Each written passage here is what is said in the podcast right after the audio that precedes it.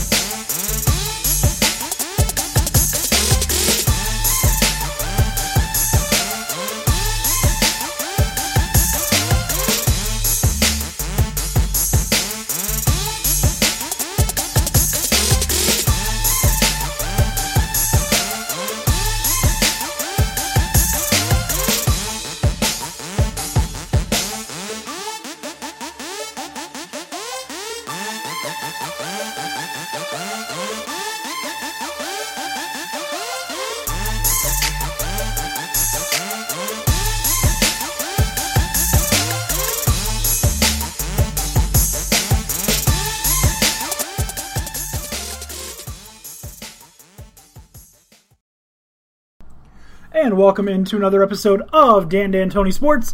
My name is Dan Snyder, joined tonight by my usual uh, suspects for the past however many weeks: Dan O'Shea, Dan Beebe, the Three Dan Band. Guys, how you feeling? Pretty good. Oh, recovering from vacation, you know, as one does. Yep, and those the suck. yep recovering from vacation and the unfortunate fact of you've got to go back to work. Uh, so I understand that I have vacation coming up uh, in a little bit too. So we'll uh, we'll definitely be feeling that uh, that sentiment as well. But do you know who's not on vacation? The NFL. NFL has returned from their six and a half month vacation. So Indeed.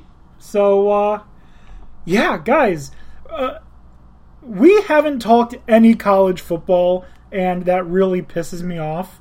But we have a lot of NFL to talk. So, for those one listener who asks for college football, which there is no listener that asks for college football, we're sorry. We're talking NFL. Guys, this weekend, if you could sum up using one word or one phrase to describe this past weekend in the NFL, what word or phrase would you use? For me, it would be hot mess. Yeah, that's, that's about right. There's so much to talk about in so little time. Um, my God, it, there were teams that looked great, teams that looked horrible, some questionable uh, penalties and referee judgment calls that I think we have a lot to pack in. Starting right from the very beginning, we'll start with the Thursday night game Tampa Bay Buccaneers, Dallas Cowboys. Guys, was this the game of the year already? It had to be. Definitely the game of the week. Um, well, well Until Monday. Raiders Ravens was also really fun to watch. Um, it was a great, great opener, uh, and then a lot of the other games on Sunday um, did not meet expectations. Um, and then Raiders Ravens was on Monday, so Thursday and Monday were great. Um, Sunday, not not exactly amazing football around the league. No. Nope. There was, in fact, a lot of bad football. So let's uh, let's start with that Thursday night game: Dallas Cowboys versus the Tampa Bay Buccaneers. As a Cowboys fan, I knew that the offense was going to be able to hang with the Buccaneers. My fear was that that defense was just going to implode on itself. And quite frankly, they did a lot better than I thought they would, the defense. Um, four turnovers. They caused four turnovers. Um, and they looked uh, like they had energy. They looked like they were playing with purpose. They looked like they knew what they were doing. Just watching uh, Damontae Kazee and Micah Parsons, who are the two big new additions that played, it just looked like a completely different defense, with the exception of Anthony Brown, who looked just absolutely horrible. Um, pretty much every big play was given up by Anthony Brown. So, if I had to blame one person for the Cowboys losing, it's him. If it's not him, it's Greg Zuerlein, who just missed an extra point, uh, missed a field goal. I'm not going to fault him for missing a 60 yard field goal to give Tom Brady short field. Like, that, I think that was one of the dumbest decisions of the game to go for a 60 yard field goal instead of punt. Um, Yeah, you know he's recovering from back surgery. Um, he's not quite all there. Uh, um, yeah, it's always frustrating to miss extra points. Uh, but yeah, I think I think you know Greg the leg will be fine again. Um, but Anthony Brown is officially on notice from Dan Snyder. Hope he knows it and is worried about it. Yep. Uh, yeah, I, he should be because my opinion clearly holds weight in the NFL community. Uh, there were concerns about Dak Prescott. I think those concerns are gone. he was great. he was a goddamn monster. He moved around fine. Uh, his reaction speed was great. There was a bad snap by second year center Tyler Biadasz, and he just fucking reached down, grabbed it, and then threw it. I think that was a touchdown pass to Amari um, on that fumbled snap. If not, um, he still looked really good uh, with his reaction time, with his decision making. Uh, he he looked like at first it looked like he was maybe hesitant to run, but then he saw opportunities and he took it and ran, and looked like he ran smarter than when Logan Ryan broke his ankle. But overall, 403 yards, three touchdowns, one interception that really shouldn't have been an interception, and we'll talk about Brady's interceptions in a minute. Um, CeeDee Lamb should have held that ball, and and it shouldn't have been an interception. Uh, Ezekiel Elliott had 11 carries for 33 yards. He was mostly in on pass blocking. Um, Yeah, it was terrible for fantasy football, but I understand from a football uh, standpoint. but he was Um, key. Beef up Dak's protection. He was key for Dallas's offense, though. He might not have got the yards or the touches that we were expecting, but he did. There were a couple of plays where it looked like he realized there was broken um, blocking, and one play in particular, it looked like he was getting ready to swing out to the flats, expecting a pass, and then saw Shaq Barrett was coming in and just smacked him before he could get to Dak. So he was vital to any success the Cowboys had in that game, just not on the ground. Uh, Amari Cooper and CeeDee Lamb both with over 100 yards. Amari with two touchdowns, CeeDee with one. Uh, the only fumble was the one where I was talking about Dak Prescott, but he picked it up immediately. Um, Anthony Brown led the team in tackles. He also led the team in being terrible. So there's that. Uh, let's go to the other side now. Buccaneers, Tom Brady, 379 yards, four touchdowns, two interceptions. His interceptions were even more ridiculous. Um, a screen pass, the fucking hit off of Leonard Fournette's helmet, through his hands, off of his face mask, right into the waiting hands of Trevon Diggs, who had a key pass block, or not pass block, uh, pass deflection on a play where Michael, Mike Evans, excuse me, I was thinking Michael Thomas, where Mike Evans probably would have been gone for a touchdown. So he stepped up, but yeah, the first interception Tom Brady threw was a screen pass that went right through the hands, off the face mask of Leonard Fournette into Trevon Diggs' hands. Uh, the second was a, I think it was end of the half Hail Mary that Jourdan Lewis intercepted.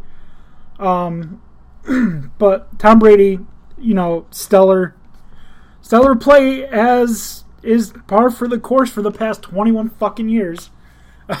Yeah. Just, just, just stop already, Tom. Just stop. We're Please. tired of you. Please. Brad, just take a bite of it, please, for us. um, Someone sneak some gluten in there.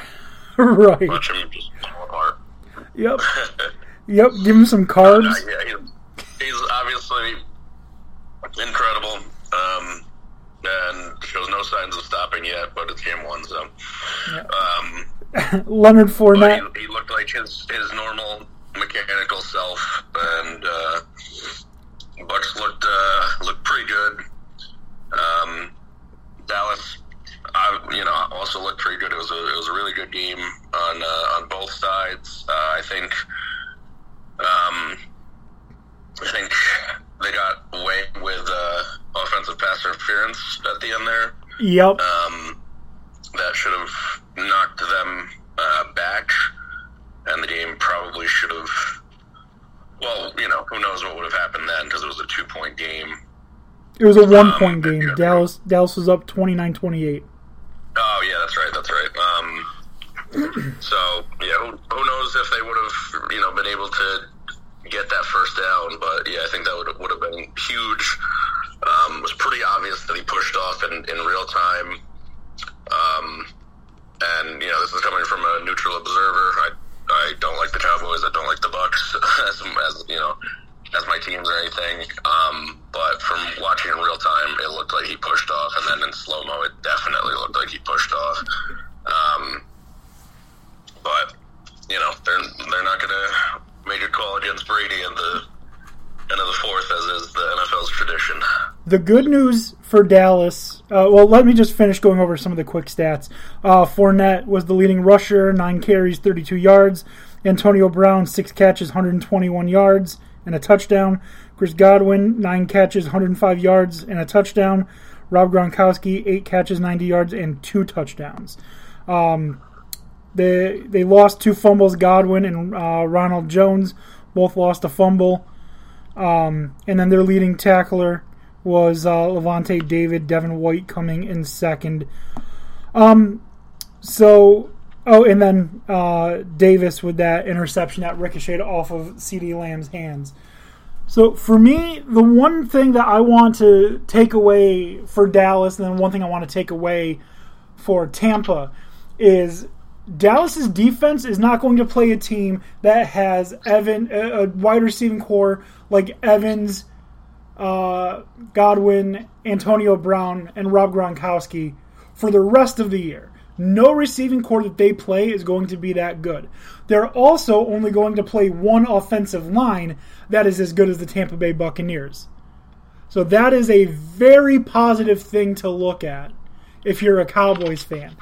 To see that this team really put forward this effort, and if Malik Hooker was on the field, I don't think that the the one touchdown where Gronk blocked Demarcus Lawrence and then took off uh, and scored that touchdown on the and uh, Anthony Brown blitz. If Malik Hooker's there, I don't think Gronk scores that touchdown. But it's always a would have, could have, you know, would have, could have, should have been. The thing I'm taking away, if I'm the Buccaneers, and I'm not saying they didn't have a great offensive game, but you didn't dominate the Dallas defense the way it looked like you did. Um, they played a much better game than I thought they would. They were a lot tougher than I thought they would be. So I personally, if I'm the Buccaneers offense, I am going back to Tampa, or they were in Tampa. When I get back to practice, first thing I'm doing is putting an emphasis on running the ball because they got outrushed by Dallas.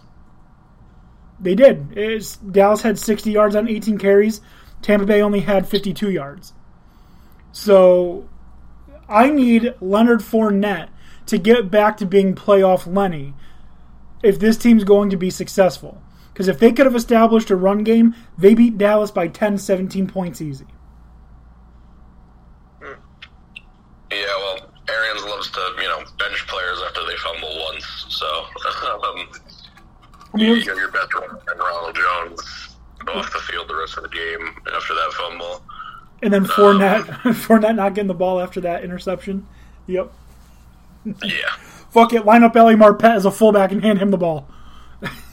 Right. Uh, I just I don't understand that strategy. Like, fumbles are going to happen. You benching a guy for the rest of the game isn't going to stop him from ever fumbling again and is taking away a key weapon for you. Like, Right. Uh, yeah, so that's my in depth analysis of the game.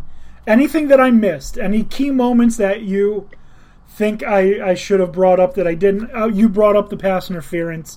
Um, Tyron Smith cost the Cowboys a huge gain. I think it was like 32 yard catch that CeeDee Lamb had.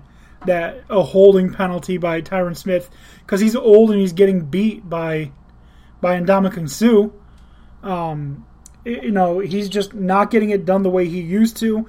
Uh, and then Connor Williams is terrible. Uh, I think what the Cowboys should do is when La'el Collins comes back, uh, move Connor Williams to backup and just let Connor McGovern be the starting guard. Because he filled in for Zack Martin, who was on the COVID list, and he played extremely well for a second year player who literally had you know like one game's worth of experience. So i'm pretty pleased with connor mcgovern as well. Penn state guy i might add. Uh, but yeah it was a good game for the cowboys offense an okay game for the cowboys defense overall solid game for dallas i think if either team comes away with a negative on this the Buccaneers should have been able to do more to Dallas's defense.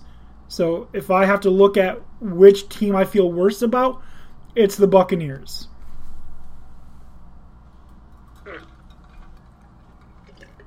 I mean, a win is a win, but I guess I get what you're saying. Yeah. All right. So then let's uh let's move on. Eagles played against the Falcons, man. Um Absolutely smoked them. Eagles won 32 to 6. Jalen Hurts, uh, an offensive explosion for him 264 yards, three passing touchdowns. Matt Ryan held without a passing touchdown. The Falcons held without a touchdown. Cordarrelle Patterson. They, they looked awful across the board. They looked like they were uh, uh, just a complete mess. The Falcons, uh, or sorry, the Eagles knew exactly what they were doing on every offensive play and just shut it down. Eagles' run defense was was great. Their passing defense was fine. Matt Ryan was messy. Um, Calvin Ridley couldn't get separ- separation. Uh, Kyle Pitts looked okay for a rookie tight end, but you know is not a replacement for Julio Jones. Um, yeah, I'm not uh, I'm not just a mess. I'm not all that excited for my sixth overall pick if I see he's only getting four catches for 31 yards and he's supposed to be one of the three best pieces on my team, you know? but Yeah, I mean, I, I just think Matt Ryan might be done. Uh, that's what it looked like this game. We'll see. You know, it's one game, but um, he looked really bad. And you know, the Eagles' defense is is good, but I don't think they're like you know league best defense. So That- the Falcons have some real questions to answer. that secondary is pretty scary uh, for the Eagles. Let me just pull up their depth chart real quick. Uh, they have Darius Slay. Um, just a second. Eagles depth chart. All right. So their two corners are Steven Nelson and Darius Slay. Their strong safeties Rodney McLeod and their free safeties Anthony Harris. So that is a good to very good secondary. Now, then you get to uh, the linebackers Singleton, Wilson, Avery, not great. Uh, the defensive end, Uh, the defensive ends are Graham, who's getting older, you know, um, and uh, Derek Barnett, not you know names that are going to push anything for me. Fletcher Cox is still really good. Uh, Javon Hargrave, like not someone that really gets me going. They got Josh Sweat and Ryan Kerrigan, who are two very capable backups. So the, the defense as a whole, I'm not impressed with. That secondary is a problem. Yeah, yeah. Like you should be able to run on on the Eagles at least, and then you know running on them, they should have to commit to, to defending the run, and that's when you can open up your pass game. They- the Falcons could not move on them. They were three for fourteen on third down. Um, That's not even a. That's not even. yards for the full game. That's not even an issue with the. passing yards. Yeah, look at yeah the the rushing. Cordarrelle Patterson, the starting running back, who's a wide receiver by the way, seven carries for 54 yards, and he was running it up the middle. They weren't doing like jet sweep crazy shit with him. They just handed him the ball and he went off center up the left side and was gashing them. He was killing them. The problem is, Yeah, what happened to Mike Davis this game? Isn't he supposed to be their starting running back? uh, I think if I remember correctly, wasn't he going to be limited because of an injury? He ran the ball Maybe. 15 carries for 49 yards. So, I mean, like, that's not terrible. That's 3.3 yards per carry. But you had Cordarrelle Patterson, you know, getting 7.7. How, how is that not going to open up your passing game? How is Calvin Ridley not going to be able to get the ball? Hayden Hurst got it four times for 28 yards. Russell Gage didn't even catch the ball once. He was only targeted twice. Like, Mm-hmm. like this team is. I feel like they're just shooting themselves in the foot. And of course, let me let me look at the the game cast real quick to see the scoring breakdown. Yeah, so at the end of the third quarter, they were already down twenty-two to six. So they had to, you know, they had to really put you know their foot on the gas a little bit, which then lends itself to taking away the run. And you have to pass, but it, that was just a terrible performance by Atlanta. I don't know if I should be impressed with Philly or more disappointed with Atlanta, but I think a little low of a column A, little column B. Um, I think Eagles, uh, you know, Hurts really showed that he he deserves to be uh, a starter in the NFL. He looks he looked really good. Um, DeVonta Smith looked excellent for a rookie wideout. Uh, super happy I got him in Dynasty. Uh, Jalen Reagor's essentially a rookie. He played like seven snaps last year and was had a season-ending injury. Essentially a rookie if you're looking at it that way. looked solid. Yeah, who else had scores for them? Uh, DeVonta Smith, Dallas Goedert, obviously very good tight end. Uh, Kenny Gainwell, running back from Memphis, had a rushing touchdown. He looked he looked good. I think I think Miles Sanders' days are numbered with with Kenny G in there. The new Kenny G, the, the younger, better Kenny G. Yeah, I, I like I loved watching um, Memphis. Man, their their whole running back squad for the past like five years, they've had, I think, going back to six years actually, Darrell Henderson and Tony Pollard, fucking nuts, and then Kenny Gainwell just fucking cramming it down people's throats. Like Memphis is going to be like the new running back. You watch out, Georgia. Watch out, Alabama. It's Memphis. Yeah. Yeah, Falcons D was also abysmal. Um, some of those runs were just straight up the middle on obvious running situations, and he just he was just he just you know busted right through him, and Miles Sanders would just bust right through, and uh, they couldn't tackle uh, a child. I don't think. Um, so yeah, I'd be very worried if I was a Falcons fan, and I'd be you know pretty cautiously optimistic if I was a Eagles fan that they looked solid. But Falcons also just looked awful. So Yeah, he, Uh, it's one game though. yeah, it is one game. It bounce back. yeah, they certainly could. I'd, I'd just be you know it, they're they're supposed to be more of a win now team given Matty Ice's uh, age and and whatnot, and they don't look it.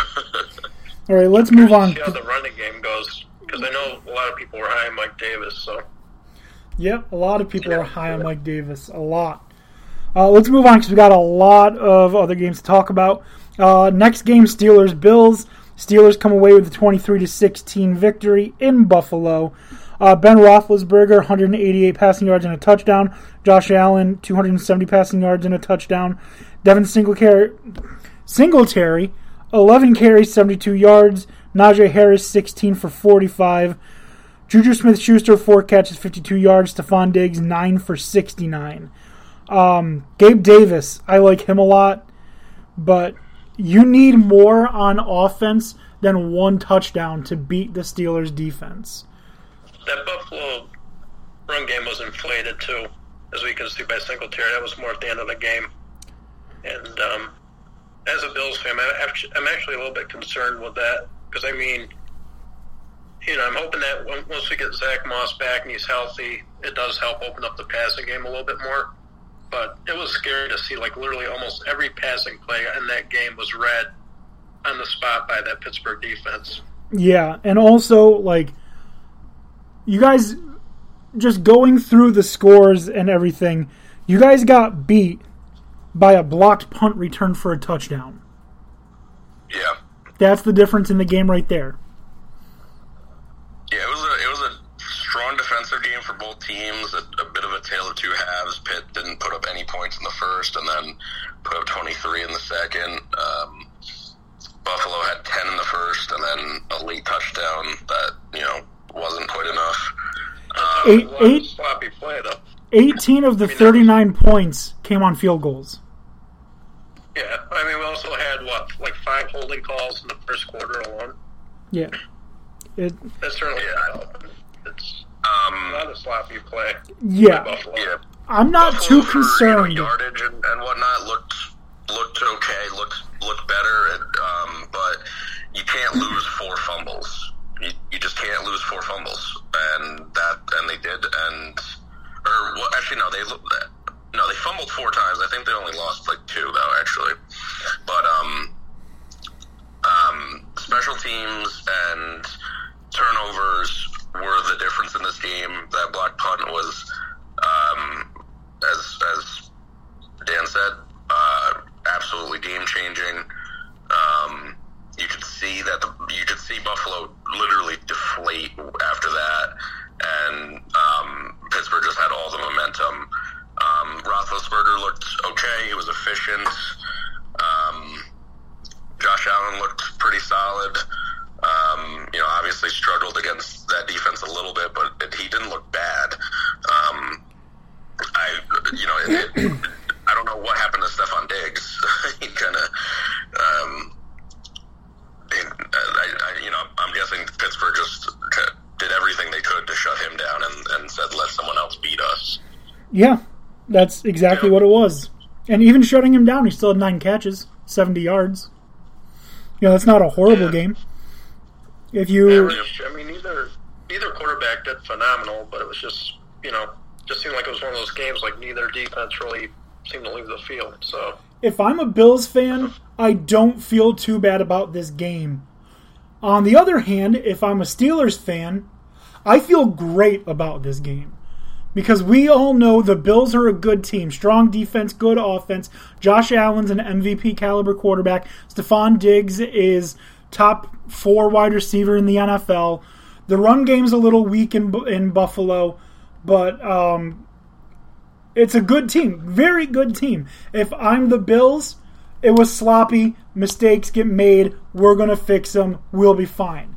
If I'm Pittsburgh, we took this team that was in the AFC Championship last year, we made them play sloppy, we caused turnovers, we played really well. Coming from a team that is starting to lose its identity because that offensive line isn't very good, Steelers have always had a great defense, but they've always had a good offense to help, you know, give that defense a lot more to work with. They don't have that this year. So the Steelers being able to do what they did, force the turnovers, get the touchdowns on special teams, I feel really good about where the Steelers are if I'm a Steelers fan. yeah, I mean, I, I definitely think they're going to give the North last struggle this year, as far as you know, for the crown. So They definitely are. Um, wow, we are three games in. We still have 13 games to go. Whew, let's try and breeze through these real quick. Uh, these next Time to few. rip through the bad games, and then we can talk about the good games. Yeah, uh, Bengals Vikings. What the fuck happened in the Bengals Vikings game? That was, That was actually a fun game to watch, but it was so stupid in overtime. Dumbest decisions I've ever seen. I don't think that was a fumble, by the way. Dalvin Cook, he he was down. I think he was down as well. Um, and I don't know how you're gonna call a fumble there when he's when he's just completely surrounded by people. Like how how can you even see anything? Um, Is Joe Burrow the new Tom Brady? see the ball game popping out until he's until the play was obviously over. So I don't know. Yeah. Um, yeah, he was. I think he was down. Um, I think both teams looked bad. Uh, Joe Joe Burrow with 260 yards, Kirk Cousins with 350, Dalvin Cook with a huge fumble, maybe fumble. Ja'Marr Chase didn't drop a single ball. I think he was targeted seven times, caught all seven. All right, and Chase, talk about a talk about a change from preseason to, to actual season. Looked fantastic versus preseason. Everyone's was like, "Oh my god, he's dropping everything," and then he's like, "Okay, now we're now we're playing real football. Let me just uh, get this stick 'em on and uh, and look great." Uh, yeah, him and him and Tee Higgins looked like a nice duo. Um, as we said, probably should have gone with a line, but you know they got the game. They they, they won. Um, looked uh, looked solid. Um, Vikings were kind of back and forth. Um, yeah, it wasn't they, they look about the same it wasn't last year. it wasn't good football, but it was entertaining to watch. Speaking of entertaining, guys, we have a uh, we have a returning guest, Tony. What is up? How are you, gentlemen? Oh, we're doing good. We're uh, going to talk about two more games real quick, then we're going to go to break. All right? Uh huh. All right. So Bengals Vikings craziness. Uh, 49ers Lions. They almost let the Lions come back. Jared Goff. Uh, I, you you know you you you hear coach speak of resting on your laurels and like not letting a team back in the game, and that's what they did. They were taking a dump on the Lions' chest, and then they, for some reason, decided to let the Lions, you know, get up again. Um, uh, you know, obviously they they they held on, but like it, it looked like the like Detroit could come back. You know, it was a eight point game, and then um, what was the was it? God, did Goff throw a? No, he just threw a terrible, terrible pass. I think for the last uh, last play of the game, he like threw it like like out of bounds or something on fourth down. Yeah, I will say though, um, I am thankful that my one of my favorite receivers in the NFL is Deebo Samuel because I drafted him in our fantasy league and he went off for 42 amazing. points for me. yeah, So I'm pretty damn pumped. Uh, yeah, truthers on him and, and on him and T.J. Hockenson are definitely happy. Yeah. Uh, Jimmy Garoppolo, 314 yards and a touchdown. Jared Goff, 338 yards, three touchdowns, one interception. Uh, Elijah. looked looked really solid, but I mean, I, don't, I don't know how much of a test Detroit's defense is. Yeah, Elijah No, but you Mitchell. also have to take into you also have to take into account the fact that Jimmy G is week in and week out thinking I have to perform. If not for my starting job for my next location. Right. Right, right.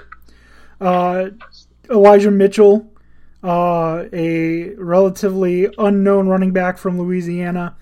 104 uh, yards, a touchdown. Jamaal Williams, 9 carries, 54 yards for a touchdown. Deebo Samuel with 9 catches, 189 yards and a touchdown. TJ Hockenson, 8 catches, 97 yards and a touchdown.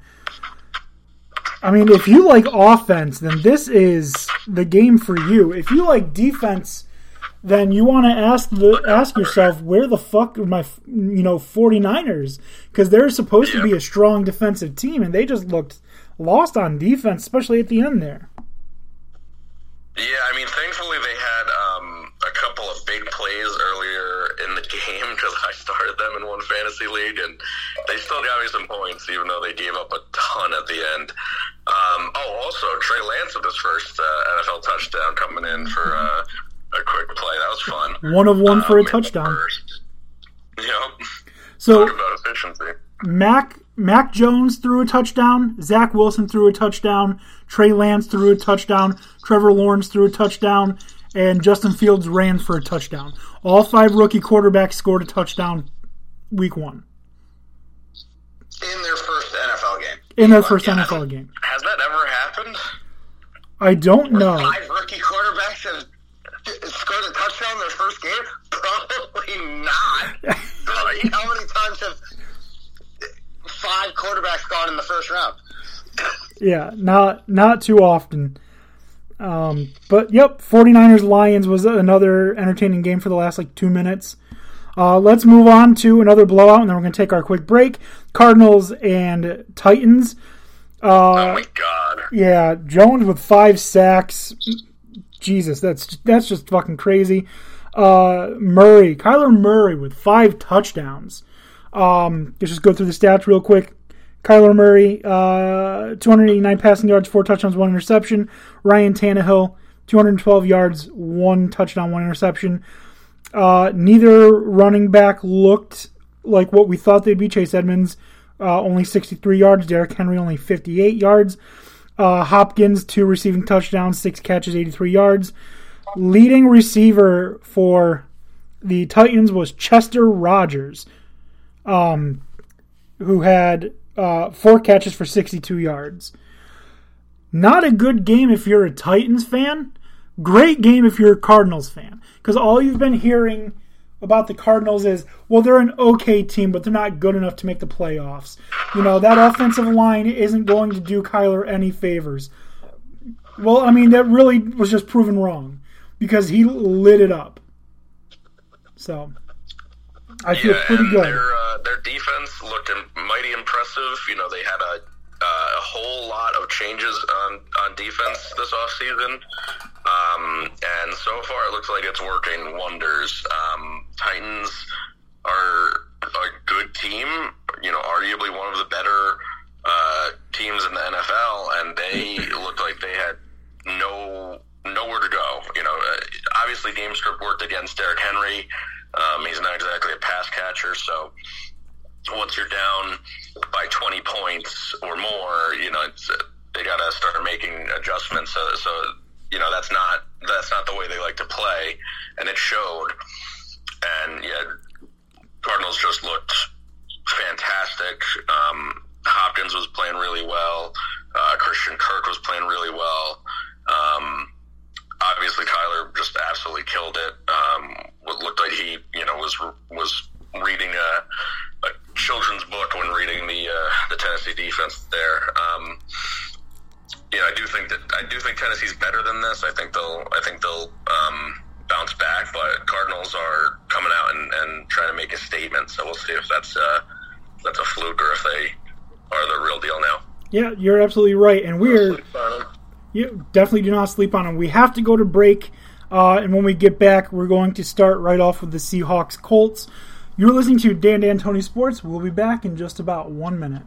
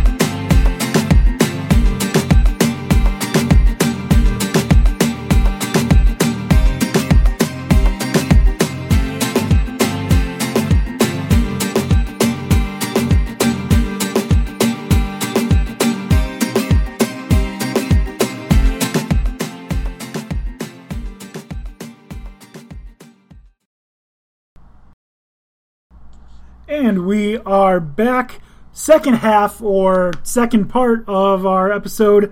This is Dan Dan Tony Sports. We left off last talking about Cardinals Titans and that route. Not a very entertaining game, um, unless you really like watching the Oakland A's first round draft pick from three years ago, you know, go off at quarterback. Um, but uh, let's move on now. A closer game Seahawks Colts. Russell Wilson, 254 yards, four touchdowns. Carson Wentz didn't look like the absolute piece of trash he is. Uh, 251 yards, two touchdowns. Uh, Chris Carson, 16 carries, 91 yards. Uh, Jonathan Taylor, 17 carries, 55 yards. I just want to do a quick little aside. What are the Colts doing at running back? Because I feel like everyone agreed that Jonathan Taylor and Marlon Mack are the two running backs that the Colts are going to keep, and then Nyheim Hines is going to be traded or released. Like that's like almost consensus among everybody. But they just Oh, extended yeah. Nyheim Hines. They made him a top ten paid running back in the league. Oh, what a joke! Uh, well, that, so, all right. So, my thought process here is, it, it seems to me that uh, the contract is astronomical. It doesn't make any sense given where he is, and I, I, I agree with that entirely. However, my thought process is the fact that they're trying to one. Indianapolis is not entirely sold on having Mack or Hines behind Taylor to make it a change of pace back. I think there's no argument in Indianapolis's mind that Jonathan Taylor is the go-to guy nine times out of ten. They want somebody to switch it up. I don't know that, that they're sold between either one of the ones behind that. They wanted to hold on to Hines, and they feel like they could. Two was that they could hedge their bet because if they get the Hines the touches and Mack his touches, if one emerges, they can trade Hines' contract off to somebody who will give them something as long as he does well.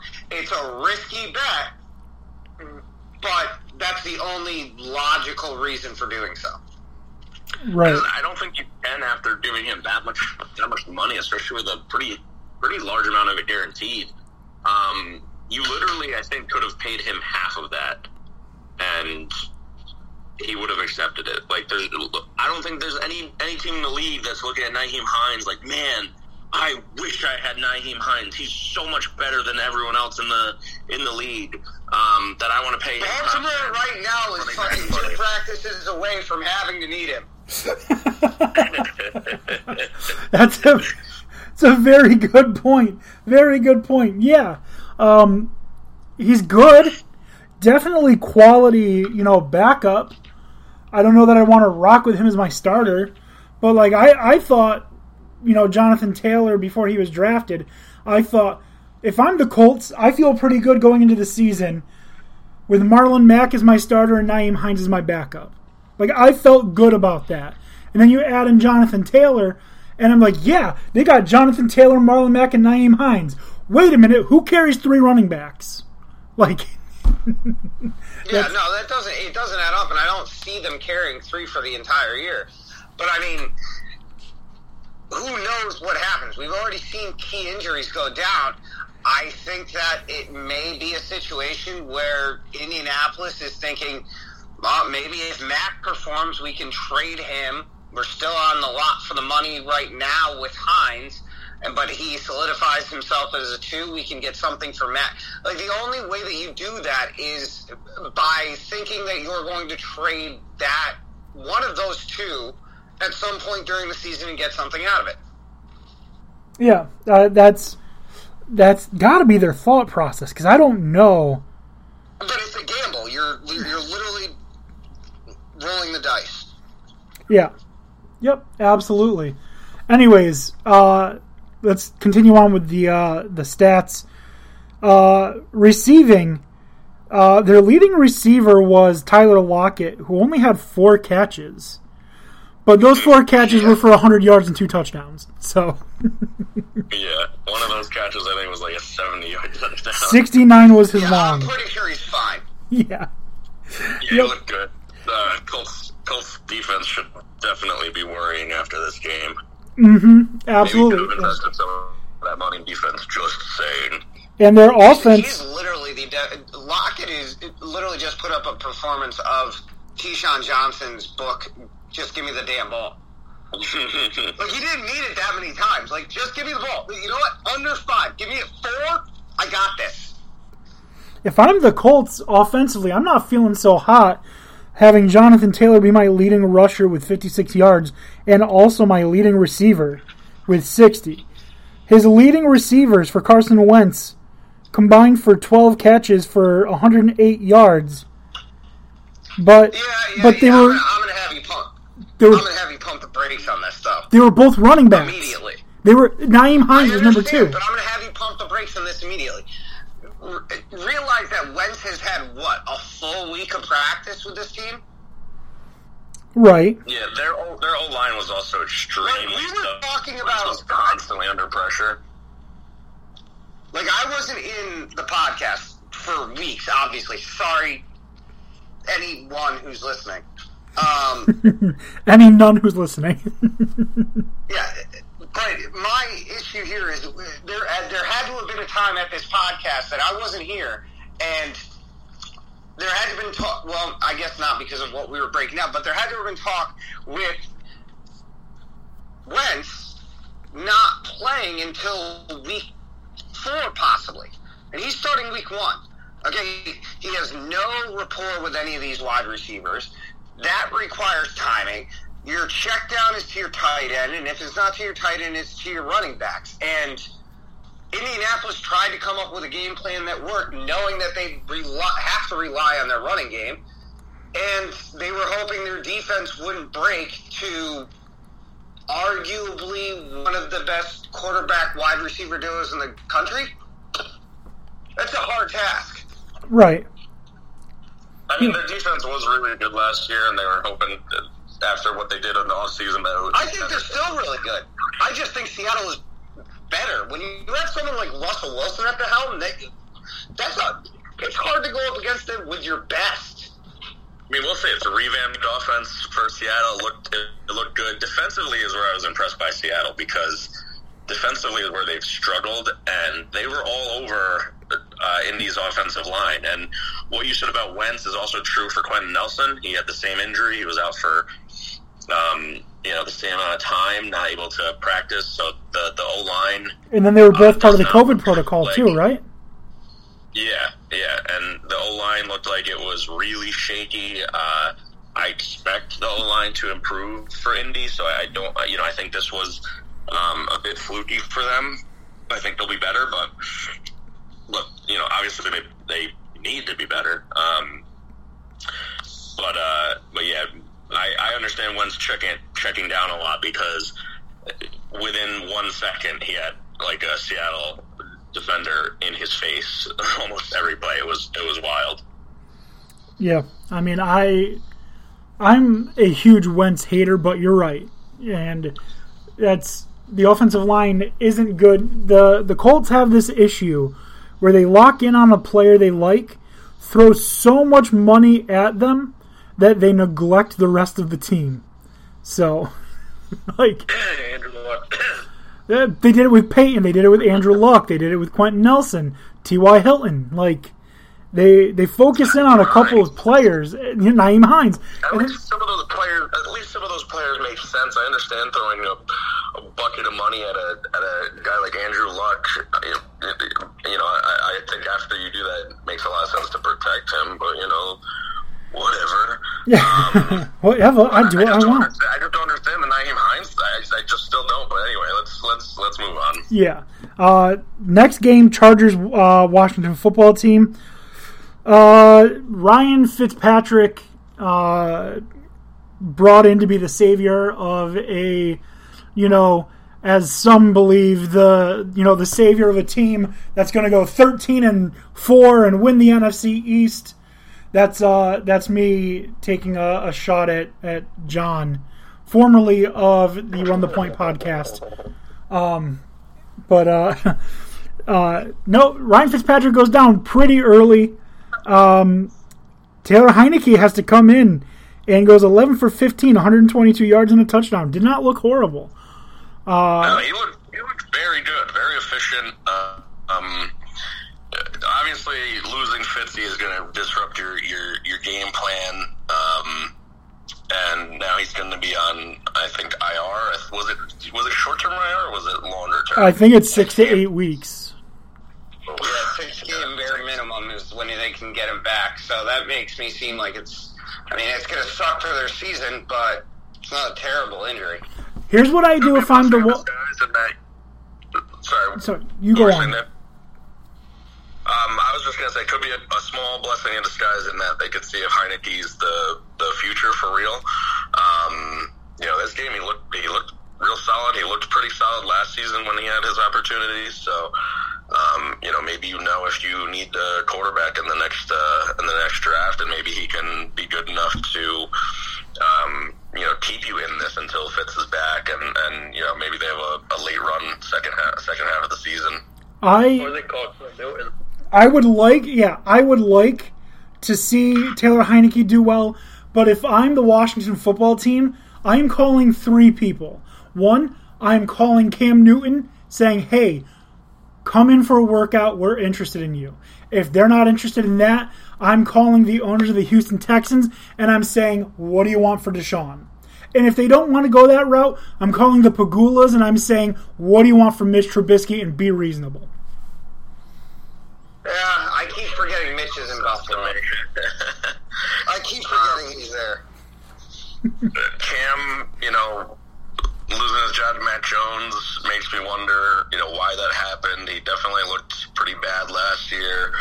And you're also asking a guy to come in and learn the entire playbook um, when the season's already started. If, Yeah. if Heinicke looks like continues to look like he did in that in that I mean, they're obviously going to ride Heinicke this week, so we're going to see.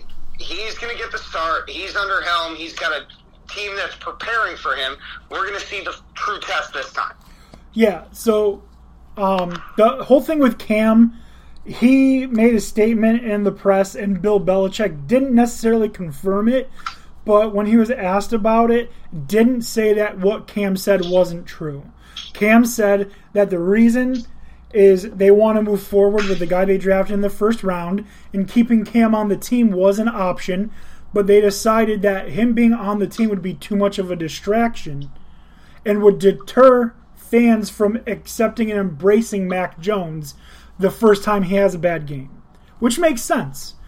Like that's Yeah, no, I don't. I'm not against the reasoning. I am against Cam Newton being a serviceable quarterback. I, again, I, I'm becoming, as strange as it sounds, with Brady winning the championship, I'm coming becoming a believer of the fact that give Bill Belichick whatever he wants, he's going to make it work. yep, yeah, and obviously And as much as I hate him, but it is it's just becoming reality, and that scares me with Mac Jones being there because the last thing I want is to see this team have any more success. You've had enough. Shut up. Yeah, I I agree. Um, but honestly, I I think if I am the Washington football team, depending on how much I can give up, if I see we're relying on a guy like Ryan Fitzpatrick and his backup Taylor Heinicke, if I have the pieces and I think that we are a star quarterback away from really being something, I'm offering, you know, a couple first round picks and a couple second round picks for Deshaun. Because Deshaun's a really good quarterback. Um, I, I think he could be a player that takes the Washington football team to a to the next level, gets them from being a 7 win team to a 10, 11, 12 win team. But I mean, yeah, they've got some good pieces, but there's a huge risk there, and that's your butt, isn't it? yeah. Yep. Yeah. But Yeah, I get it. you don't know if Deshaun Watson's going to be playing or in prison. We don't know. Yeah, well, the whole thing with, with him is that um, Texans want six pieces, either draft picks, Oh, yeah. like high draft picks or marquee players, and they're not willing to take conditional uh, things on that if Watson goes to, to prison, which he, Which is a fool's stance by, by their moves. I, you know what? I bet you they they soften if Tyrod Taylor does well, which I think he would or will. I, I I don't think he's a bad quarterback. I just think he's been in bad systems. Yeah. Week one, that looked fine. Yeah. Yeah, you, well, yeah, but they're playing Jacksonville. That's not a real test. yeah, yeah, it's a, it's a, That's a completely of a imploded team that Urban Meyer is literally trying to build out of college players. Correct. That is correct. Remember, just like Or, or players that he's had because for some reason he has Clyde, I think, yeah, the running back. yeah, his boy. He loves he loves uh, Yeah, I know he does, but like that's fucking Hi, stupid. hi, when are you going hi. to use him? it's just. Uh, Maybe Urban, but that's a stupid move. Yep. Yep. Uh, anyways, let's continue on with the Chargers Washington football team game. Uh, like we said, Heinicke 11 15 for 122 yards and a touchdown. Came in, looked pretty decent. Uh, Antonio Gibson, 20 carries, 90 yards, had a, a good game himself. Terry McLaurin, four catches, 62 yards. On the other side, we had the Los Angeles Chargers. Justin Herbert, 337 yards, one touchdown, one interception. How do you throw for 330 yards and only have one touchdown? Like, that's that's so so strange. Austin Ekeler, 15 carries, 57 yards, and a touchdown. Keenan Allen, nine receptions for 100 yards. And the Chargers came away with the 20 to 16 win. And I think we all know that the Washington football team defense is scary. Their entire defense is very good, especially that front seven. I, under no circumstance, if I'm a football player, do I want to, especially if I'm a running back or a quarterback, look at the person across from me and be like, oh shit, that's Chase Young. Let me look to the right. Oh shit, that's Daron Payne. Let me look to the right. Oh shit, that's Montez Sweat. Let me look to the right. Oh shit, that's Matt Ioannidis. And like, I, I at that point, I just walk off the field and say, fuck it, you know? I don't, Yeah. I don't want to run into any of them. Yeah, dude, it's solid. Yeah, Chargers. Chargers for all that though, they looked they looked all right. I mean, obviously, uh, with Fitzy going down, your your job's a little bit easier. Um, though Heinicke didn't make it too much too too easy on them. Uh, Ekeler looked solid. Looked uh, looked like that hamstring isn't really much of an issue after all, so that's good. Good news, especially for my poor fantasy football teams that are riddled with injuries already. Uh, Herbert was uh, decent. Um, you know, uh, 330 yards, touchdown, interception um, against that defense is pretty pretty good. Um, so it was a it was a it was a solid game. Obviously, lower scoring than some of the other ones, but it, it turned out better than I thought after the uh, the Fitz injury, as far as being a good game. Um, not surprised the Chargers won after that, but yeah, it was a Before I forget, I'm sorry, I didn't mean to cut you off. no. You're good. I was done. All right. Before I forget, this is where I have my first uh, player that impressed me, player unit team, whatever that impressed me. Rashawn Slater. All right. 47 uh, pass blocking attempts, did not give up any pressure to Chase Young. Not once. Fucking rookie in his first game. And he's got Chase That's Young impressive. across from him. Chase Young does That's not impressive. get near the quarterback. Yeah, how many of those were doubled though? Uh, Way most. I- blocked somebody. Yeah, I don't think uh, there were many people getting blocked because, like I said, the guy next to him's got to worry about Daron Payne. You can't block them all. That's the problem. Like, there's not like they're always blocking somebody. Like, that's pretty solid performance by him. Yep. Yeah, I, that's my that's my first, you know, like tip of the you cap. found the lineman that had an impressive stat out of nowhere. Yep. Because uh, I was like, man, Michael Parsons looked good, but I really wish that we had drafted a lineman. Let me look and see how the lineman did. And, you know, Penei Sewell didn't have a bad game, but he didn't have the same game that Rashawn Slater had. And I was like, fuck. It was such a good game. Oh my God. So I I love when you see someone step in and do something crazy in their first game. And to me, stopping Chase Young from getting the quarterback is that crazy thing that he did. overall, good game. Uh, Chargers come away, like I said, with a win, twenty to sixteen. Washington, we get to see them in action tomorrow against the Giants. Um, we'll see how that goes. Two, two, the two best defenses in the NFC East, though, the Giants and the uh, Washington football team. I almost did it. I almost did it. I caught myself. I almost called them the Redskins. Uh, we're gonna move on. Dan O'Shea, you're next in the firing line. Jets Panthers. Now Zach Wilson, he did look pretty decent. Uh, 258 yards, two touchdowns, and an interception. Uh, going against you know their old, you know their ex, their most recent ex Sam Darnold, 279 passing yards, one touchdown.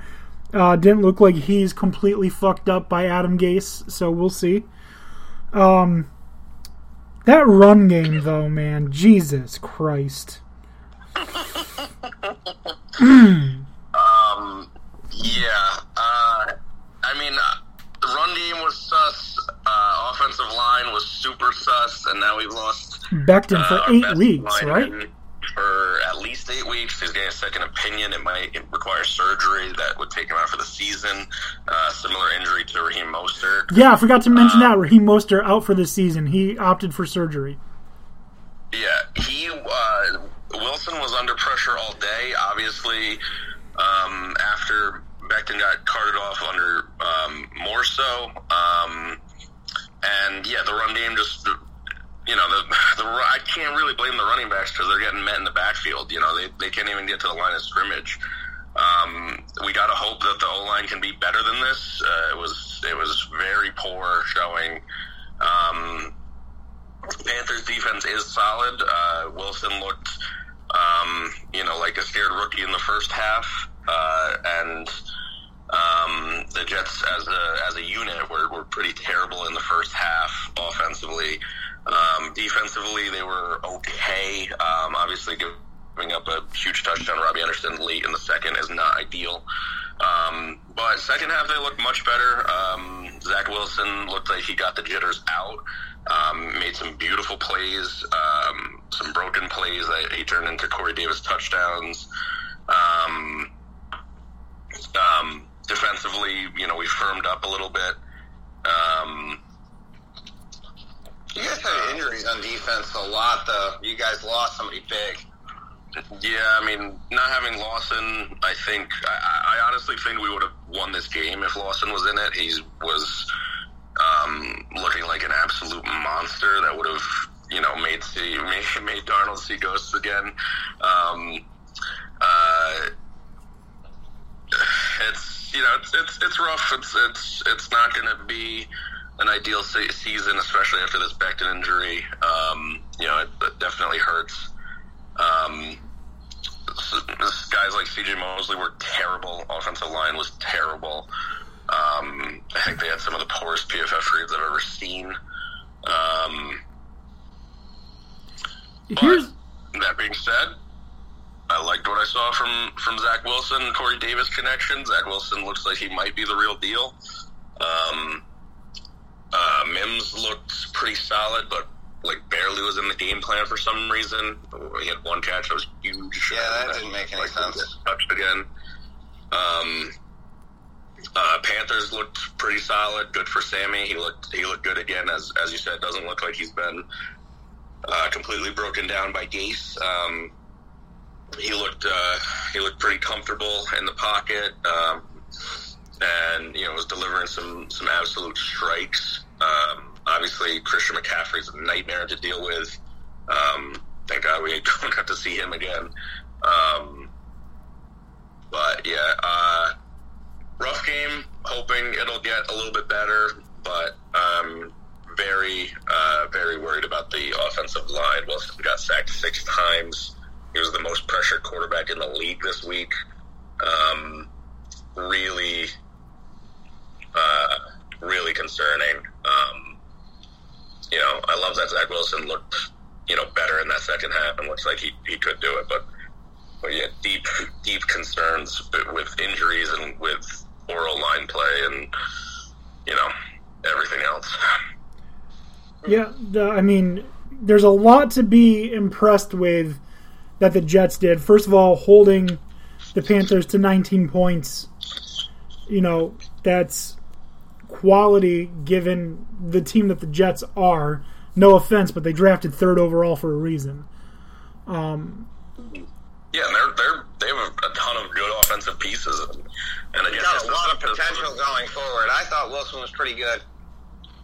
Yeah, this wasn't Sam being bad and us being worse. This was Sam playing well. Their offensive, their whole offensive unit playing well, and us still being able to Dude, hold he is them. one of the best weapons in the league in CMC. It's why he was in the first half entirely. hmm CMC had fucking almost 100 yards and almost 100 receiving, too. in the first half. Yeah, and they got away with a you know uh, roughing the kicker that injured our injured our uh, uh, roughing the punter that injured our punter for eight weeks as well, and um, Yeah. Uh, it is what it is. Yep. Have you gotten to the Giants game yet? Nope, we got uh, we got quite a bit to go before the Giants Uh, game. Uh, the next game we're going to talk about Texans Jaguars. Man, did I not expect the Texans to just fucking light them up? Tyrod Taylor, 291 yards, two touchdowns. Trevor Lawrence, 332 yards. That's pretty damn good for a rookie. Three touchdowns, also threw three interceptions. Do we have the second coming of Jameis Winston in South Florida? Who knows? We might. We might. Actually, I think Jacksonville's Central Florida, isn't it? Yeah. Yeah, but I just wanted to say some shit because, like, I like talking shit. Um, Carlos Hyde, nine carries for 44 yards. Mark Ingram, 26 for 85 yards and a touchdown. Brandin Cooks, five catches, 132 yards. DJ Baby, Chark do do do do do do, three catches, 86 yards, one touchdown. Um, gonna be honest, not a big fan of what I saw from Trevor Lawrence. I know it's his first uh, his first uh, rodeo, but I, I don't know. Just what I saw just reminded me of a lot of the issues that he had in college. I see in the NFL when he played against. Uh, what was it two years ago? Not last year, the year before. They struggled against North Carolina. They struggled against Florida State, and he struggled throwing against Syracuse. And just watching him passing reminded me of the way he threw in those games, and I did not like what I saw. Right, and it's the same thing that happened to him when he played Ohio State Yeah, last it- year.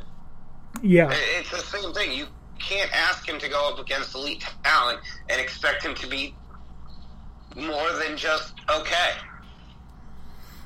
they definitely need a run game to be prevalent for him.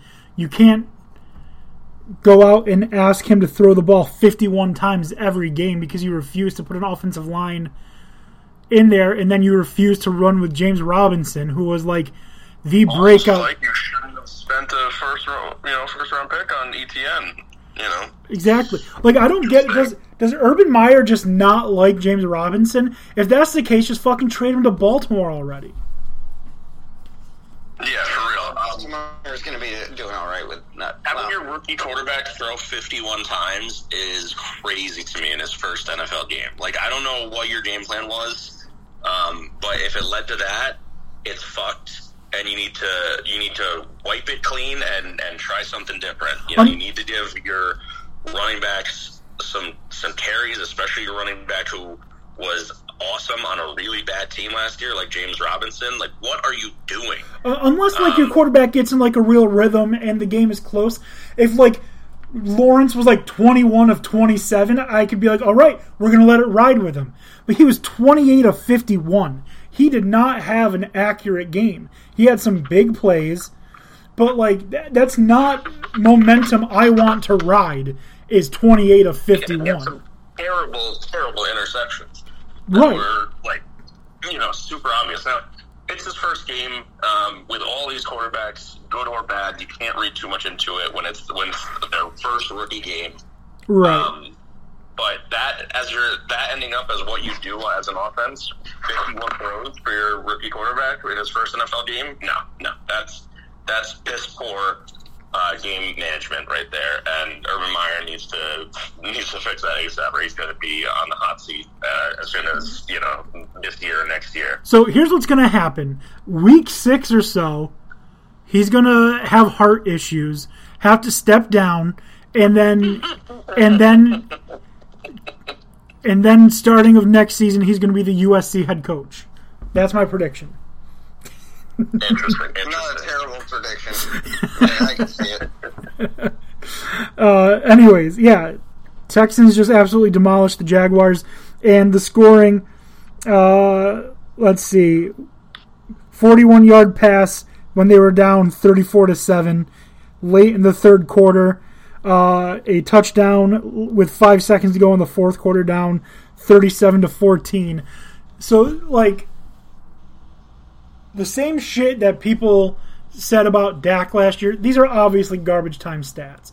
Hopefully, these issues he has, he fixes. Just like I want to see Jameis not throw for 30 touchdowns and 30 interceptions. I want to see Trevor Lawrence not throw for 30 touchdowns and 30 interceptions. Um, again, first game, rookie year. I know, I know. But they need to give him some help because 49 rushing yards on the Houston Texans is not going to cut it. If you can't run on the Houston Texans, who are you going to run on? Like, what are What they? do you mean the Texans are so good? Such a challenging team. Yep, yep, you're right. You're right. My bad. Sorry about that. Yep, because I'm I'm super scared of Danny Amendola and Phillip Lindsay. Anyways. I I mean, I would throw some respect on uh, Brandin Cook- Cooks' name because he's still he's still very good. And he Mark that. Ingram. Uh, Ingram was surprising. Uh, we'll see. Uh, he looked awful in Baltimore, so I wouldn't be surprised to see this just be more of a fluke. But uh, his last year in Baltimore, obviously, his first couple years he was there, he was fantastic. But And then uh, Tyrod looked good. uh, yeah, yeah. That's what happens when your team doctor doesn't puncture your lung, giving you an injection. oh man. Anyways, we're gonna do one more, and then we're gonna take an, uh, our final break, and then we're gonna finish up. We're gonna move on to Chiefs Browns. We got about six minutes. Uh, this game, fucking whirlwind of emotions. Browns started the game uh, up twenty-two to uh, twenty-two to ten uh, at the end of the first half, and then Pat Mahomes just Pat Mahomes is it. Um, and the Chiefs come away with a 33-29 victory. Uh, whew, these stats, not a big fan. My disappointment is going to be Baker Mayfield is my biggest disappointment for what I expected. He had 321 yards, did not throw a touchdown, threw an interception. Mahomes 337 yards, three touchdowns. Clyde Edwards Helaire, not a good running back, but you know, he got 43 yards on that Browns defense. Uh, could have been a lot worse. Nick Chubb is just a fucking freak. 15 carries, 83 yards, two touchdowns. When you're leading receiver against, and the Chiefs don't have a very good secondary, it's okay. It's not great. But when Jarvis Landry and Donovan Peoples Jones can't get you more than 76 yards through the air, like you have to rely on David Njoku, who got 76 yards on three catches. You're not going to win a lot of games if your receiving core doesn't step up and you have to rely on a tight end all the time like that. Um, yeah, Baker Mayfield, I expected a lot more. That interception didn't come in the first quarter, didn't come in the second quarter, didn't come in the third quarter, came at the very end of the game. It was a game sealing interception by the Chiefs. Um, so while he had the yards, efficiency, he threw for 75%, 21 for 28. It was not a good game. I expected more from him, being someone that I thought was an MVP caliber type of player last year, uh, or on a progression to be an MVP type caliber player. It just looked like he completely forgot everything that he did last season, and he looked bad. You're talking about Baker? Baker, yeah. Oh my god! All right, finish what you're going to say, but and I can't believe I'm doing this. I'm going to argue against you on this. All right, I, I finished. I, I fin- Well, obviously Mahomes is Mahomes. Quarterback play. Pat Mahomes is going to out quarterback any quarterback in the NFL.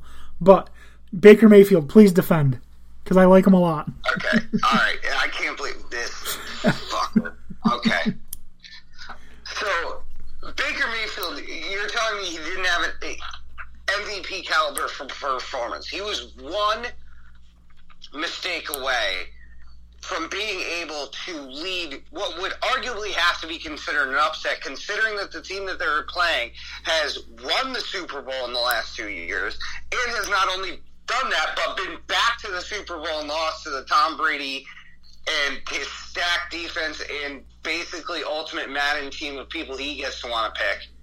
So he goes out there and he throws 71%, makes the one interception, keeps them in the game, does not do anything to lose them the game, and actually performs while he's not being supported by what should be top tier wide receivers.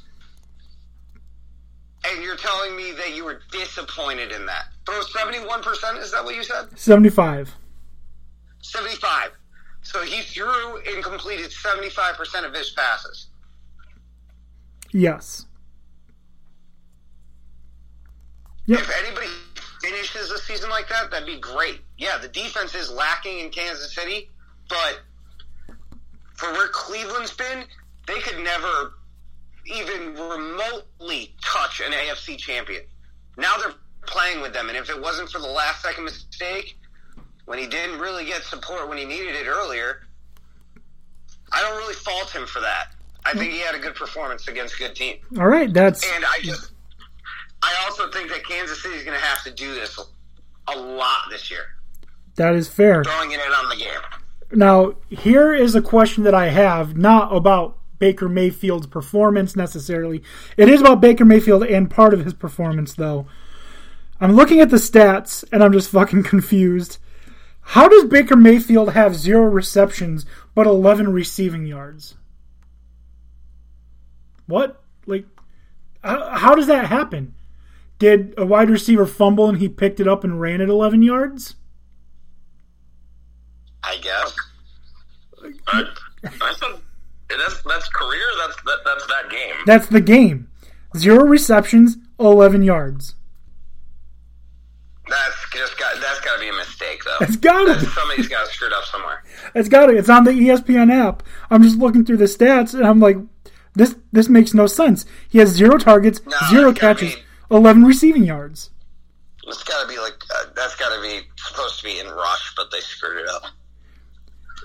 Uh, yeah, Doesn't make any sense. it, it doesn't. Anyways, um, but yeah, I I have high hopes for the Browns. Um, I think that they're going to turn around. I think Baker Mayfield is capable of being an NFL MVP caliber player, and I just want to see, I just want to see him throw for more touchdowns. I know that's also on the wide receivers, but good quarterbacks make wide receivers good. Anyways, we're to take our break, and when we get back, we're to talk Dolphins, Patriots, Saints, Packers, Giants, Broncos, Bears, Rams, and Ravens, Raiders. You're listening to Dan D'Antoni Sports. We'll be back in just about one minute.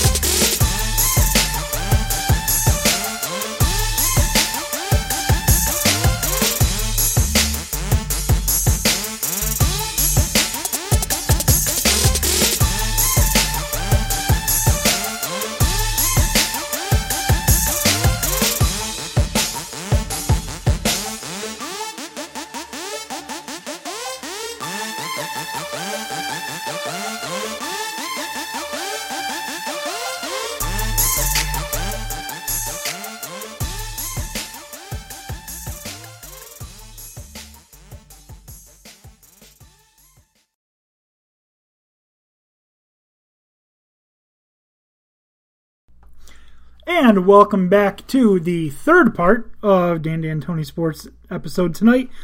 We left off last uh, segment with the Chiefs and the Browns. We're moving on to the Dolphins Patriots, but just before we get to that, I want to express my disappointment with another organization, and that is NFL.com's fantasy app because I could not make any adjustments to my lineup until mid Monday. Yeah, I haven't been able to sign in. That's been extremely frustrating. They say that they're aware of the issue and working on a fix. Um, it's been like several days, and that's not really acceptable when you're trying to play fantasy football. Especially, Um, yeah, Years. we, we've been using this for years, Dan Beebe and I have, and we've never had this issue. No, not till now. Not once. I've been switching all my leagues over to Sleeper because, uh, you know, they, they may have their issues, but they tend to fix them quickly. So, my two cents on the issue, but yeah, definitely disappointing. Anyway, Anyways, uh, moving on to something else that's disappointing. Uh, the Dolphins and the Patriots. Good game, very close. Mac uh, uh, Mac Jones, uh, most efficient rookie quarterback of the week. With, I mean, there's the caveat of uh, having to throw more than one pass. So Trey Lance, you're out.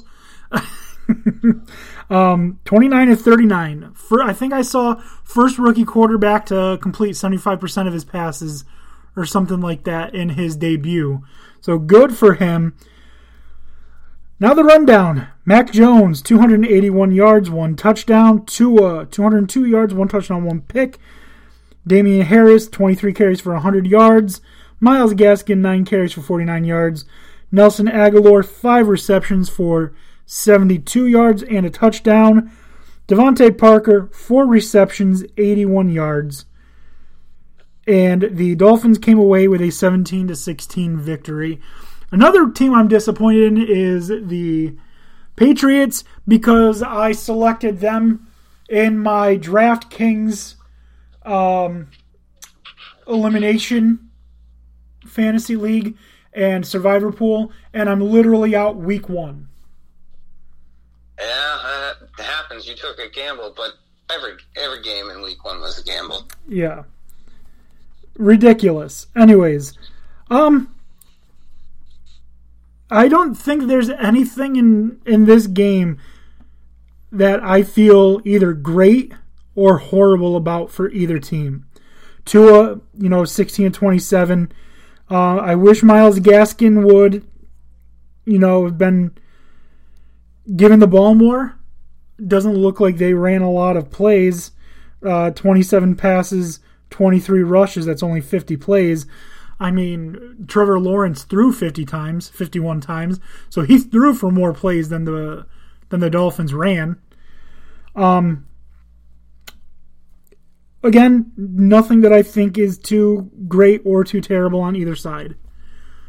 Um, pretty uneventful one point game, if you ask me.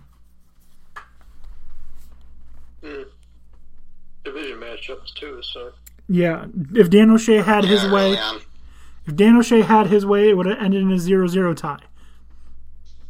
um, not quite true. If, they, if I had my way, they would both somehow lose. Yeah, no, that's not possible, man. Oh, Yeah, man. unfortunately. Um, yeah, I didn't. I didn't really get to watch this game, unfortunately, but uh, I did watch some some of the highlights and not so highlights. Um, uh, Miami defense looked really solid. Um, Mac Jones looked looked all right. Uh, Tua looked okay. Had some struggles, um, but ultimately got it done. Um, they both, you know, they both look like middling teams from this week, but again, it's a week, so there's only so many takeaways we can we can have from week one. Speaking of takeaways, Yeah, and it's yeah. sorry, Uh, the game ended on a takeaway. Xavier Howard forcing a fumble on the goal line to keep the Patriots from winning the game. oh yeah, you know Billy B's not going to be happy with that. That was was that. I know Harris and Rhamondre Steven both fumbled. Was that Harris or was that uh, uh, Stevenson? It was Harris, I believe. Yeah. I don't know how much playing time he'll get. We'll see.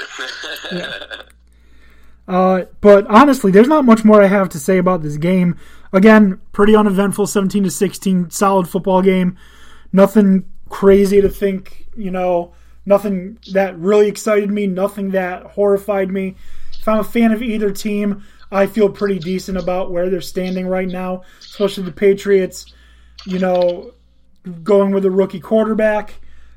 I feel all right, you know. It's only week 1 and I don't already hate my team, so I you know, both both teams solid. The next game not so much. All right. Uh the Packers and the Saints.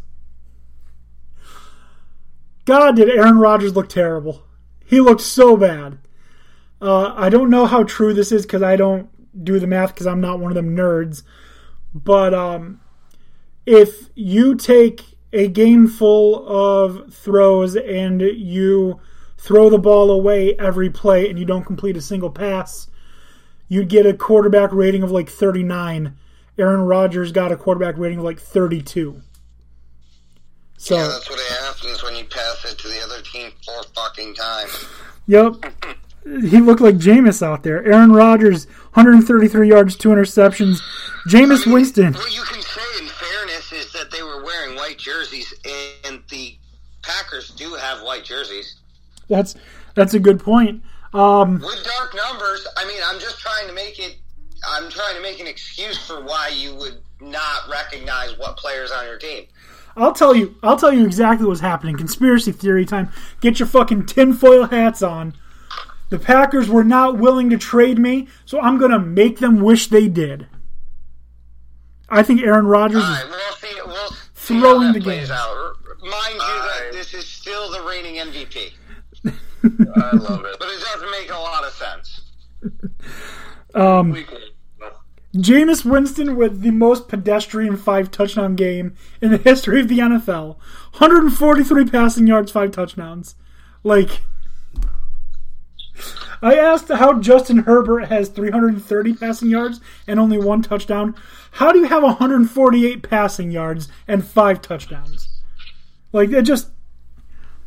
it- This it- was the, the really weird game that didn't make any sense. I don't get it. And then it's not like Kamara went crazy. Had 20 carries for 83 yards. Very solid game. I, I like, you know, Alvin Kamara. One of my, I don't know, let's see, Chubb, Zeke, Saquon, Kamara Cook, probably my five favorite running backs in the NFL right now. So I love Alvin Kamara. 83 yards, it's solid. You get 83 yards every game, you're going to be well over a thousand, you're going to be well over 1,200 rushing yards for the season. That's just some quick bad math, but um, very, I, I like it. Um, AJ Dillon, a monster, four carries, 19 yards game, just absolute monster. Um, averaging almost five yards per carry though. So, uh, Yeah. Um, yeah, that's rookie running backs not being used. Yep. Davante Davante Adams had a third of Aaron Rodgers' completions for about a third of his yards. Uh, five receptions, fifty six yards. Uh, meanwhile, over in uh, New Orleans, Deonte Harris, uh, who is from Assumption College, uh, two receptions, seventy two yards, one touchdown. So he had he on two receptions, he had half of Jameis's yards and two fifths of his touchdowns, or no, a fifth of his touchdown. That's crazy. Um, I think the biggest disappointment for most people is going to be the Green Bay Packers because how do you go from potentially they were in the NFC Championship game, right? Yeah, the the the Buccaneers beat them. How are you going from the NFC Championship game with a reigning MVP, a top three wide receiver, uh, a running back that just got a huge contract, who believes that he's the best running back in the NFL, and uh, you put up three points on the Saints. And I think my favorite thing about this entire game had nothing to do with the play. And it was Drew Brees after the game saying maybe a passing quarterback is what they were missing. To throwing huge digs at himself. Fucking hilarious. Drew Brees, you're a legend, one of a kind. We love you. Um, saying if only the Saints had a quarterback, maybe they'd win. Like from one of the greatest of all time. Get the fuck out of here, Drew Brees. Stop. Um, Aaron Rodgers just looked, like I said, terrible. He he looked terrible. Jameis Winston looked confusing. Good. I don't even want to say amazing because only 100. Like, how many quarterbacks? If you if you didn't even see the number of touchdowns and you just saw that he threw for 148 yards, you'd be like, "Ooh, bad game, huh?" But no, he had five touchdowns. Yeah, amazing. LASIK apparently works. apparently, apparently, no inter- That's the key, though. Is he going to have a five interception game next week? We've got to find out. Right. Yeah, it, it- yeah. The universe is out of balance right now, so he's someone's gonna have to you know snap their fingers and he's gonna have to throw five picks. Yeah, they're What playing the Panthers. Going back and forth. What if he's like, you know what? I'm gonna play like crap this week. I'm going to light it up next week. Crap last week. Great next week. Jameis, you're in the you're you're in the MVP talk. It's week 16. We got two more weeks. You know, you've got 4,800 yards, 39 touchdowns, 13 interceptions. No chance you're going to throw the same number of interceptions touchdowns. Fucking looks at him and says, bet. Goes out and throws 26 interceptions in two weeks. oh, man. Anyways, I, I don't really have much more to say except it was piss piss poor performance. If I'm a Packers fan, I know it's only week one, but it already feels like next week is a must win, right? It does, or I mean, at least it must show that you have anything in the tank. Because I don't know what in the world this game was for the Packers. Like, I, They- just, I honestly just have no idea what happened to them. Yeah, I uh, feel like it is a must. They play the Lions, then they go to the 49ers, and then they play the Steelers. I feel like next week is a must win. You have to beat the Oh, they play the Lions. Yeah, you better win. Yeah. Even after that shitty performance, they're still an 11 point favorite. And you better make it. You better make. You better crush the Lions if you if you want to even be looked at as as anything, you know, more than whatever this performance was. which was shit. All right, I'm ready to move on.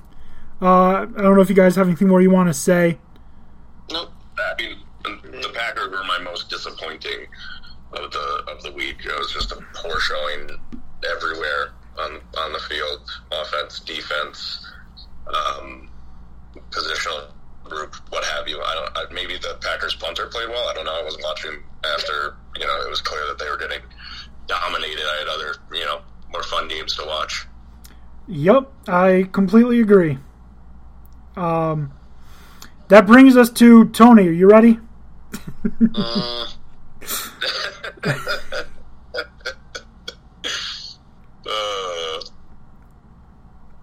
All right.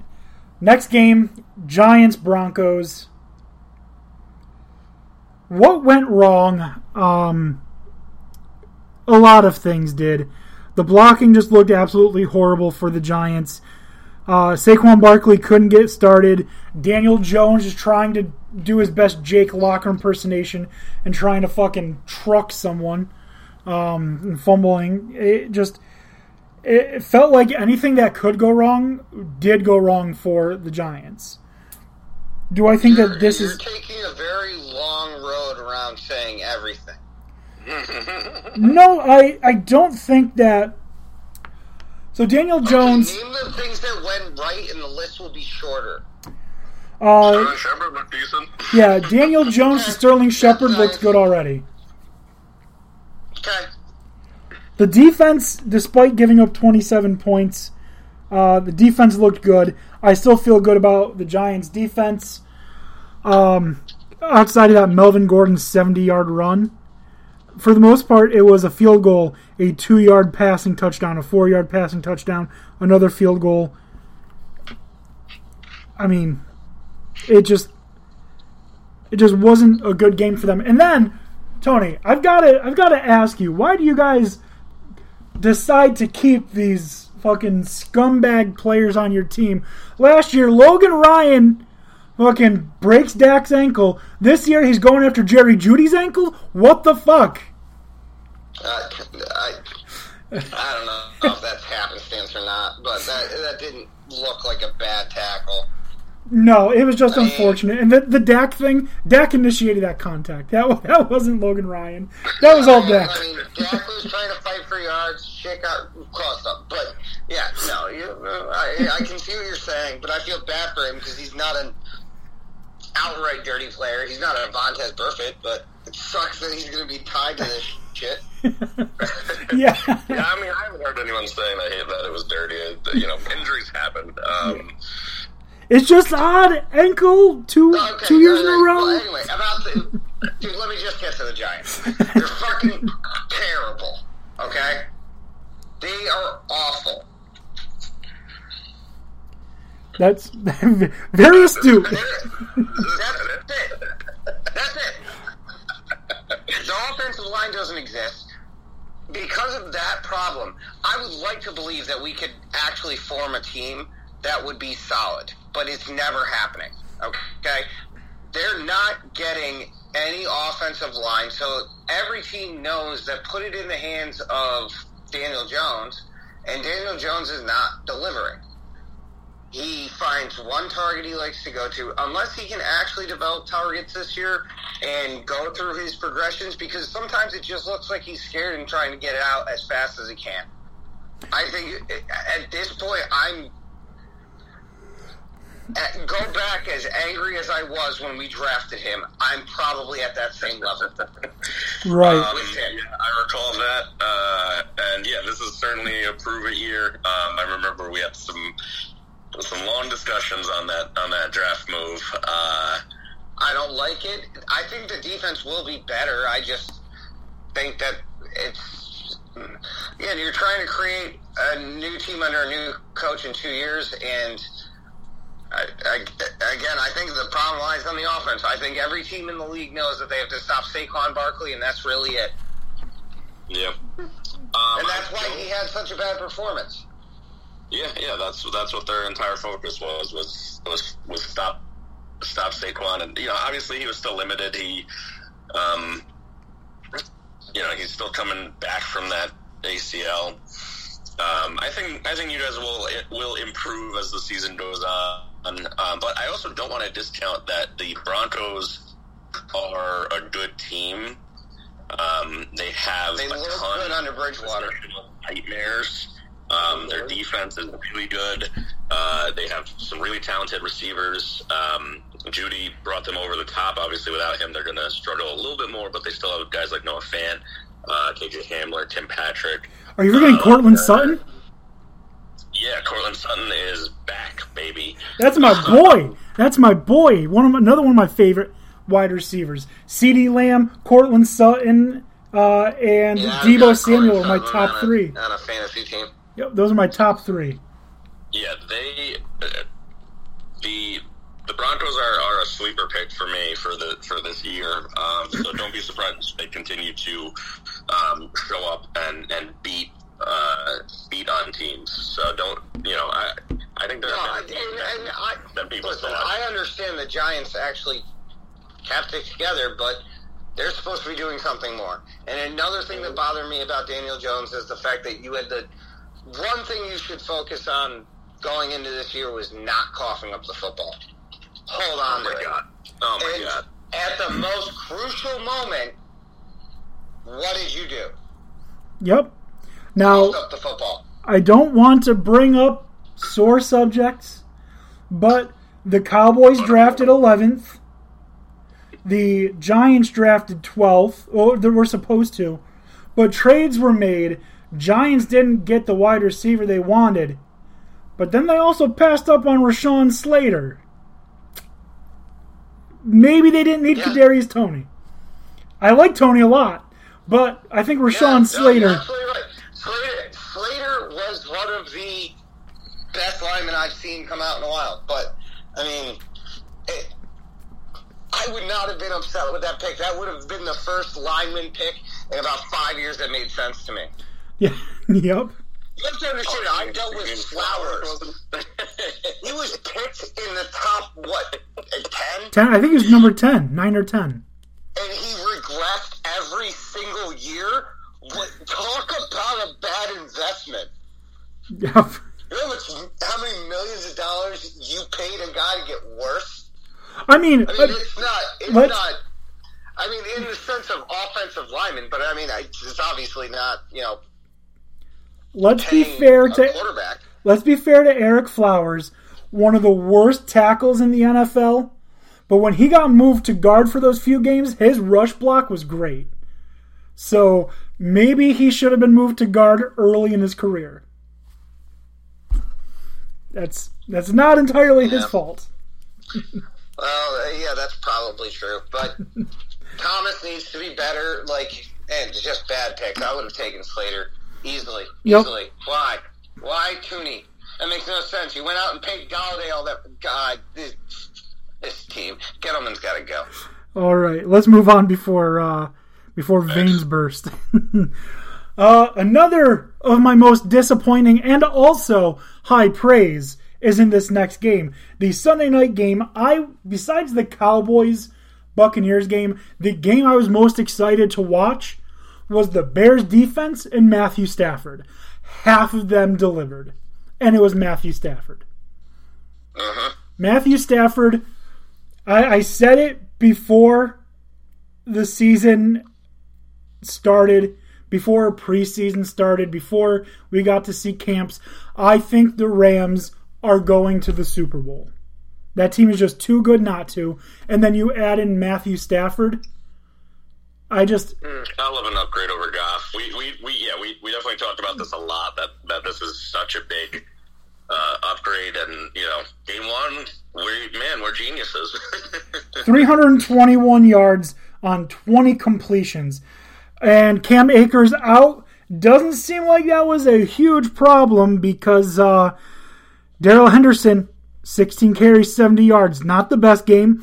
Sony Michel um, only got two yards on his one carry. But Darrell Henderson, that, that Memphis connection we were talking about earlier, um, he's been waiting for his chance to shine, and I think he's going to make the most of it, especially with Cam Akers being out. Uh, I really like him a lot. Cooper Kupp, Van Jefferson, not crazy number of catches, but Kupp seven catches, 108 yards, a touchdown.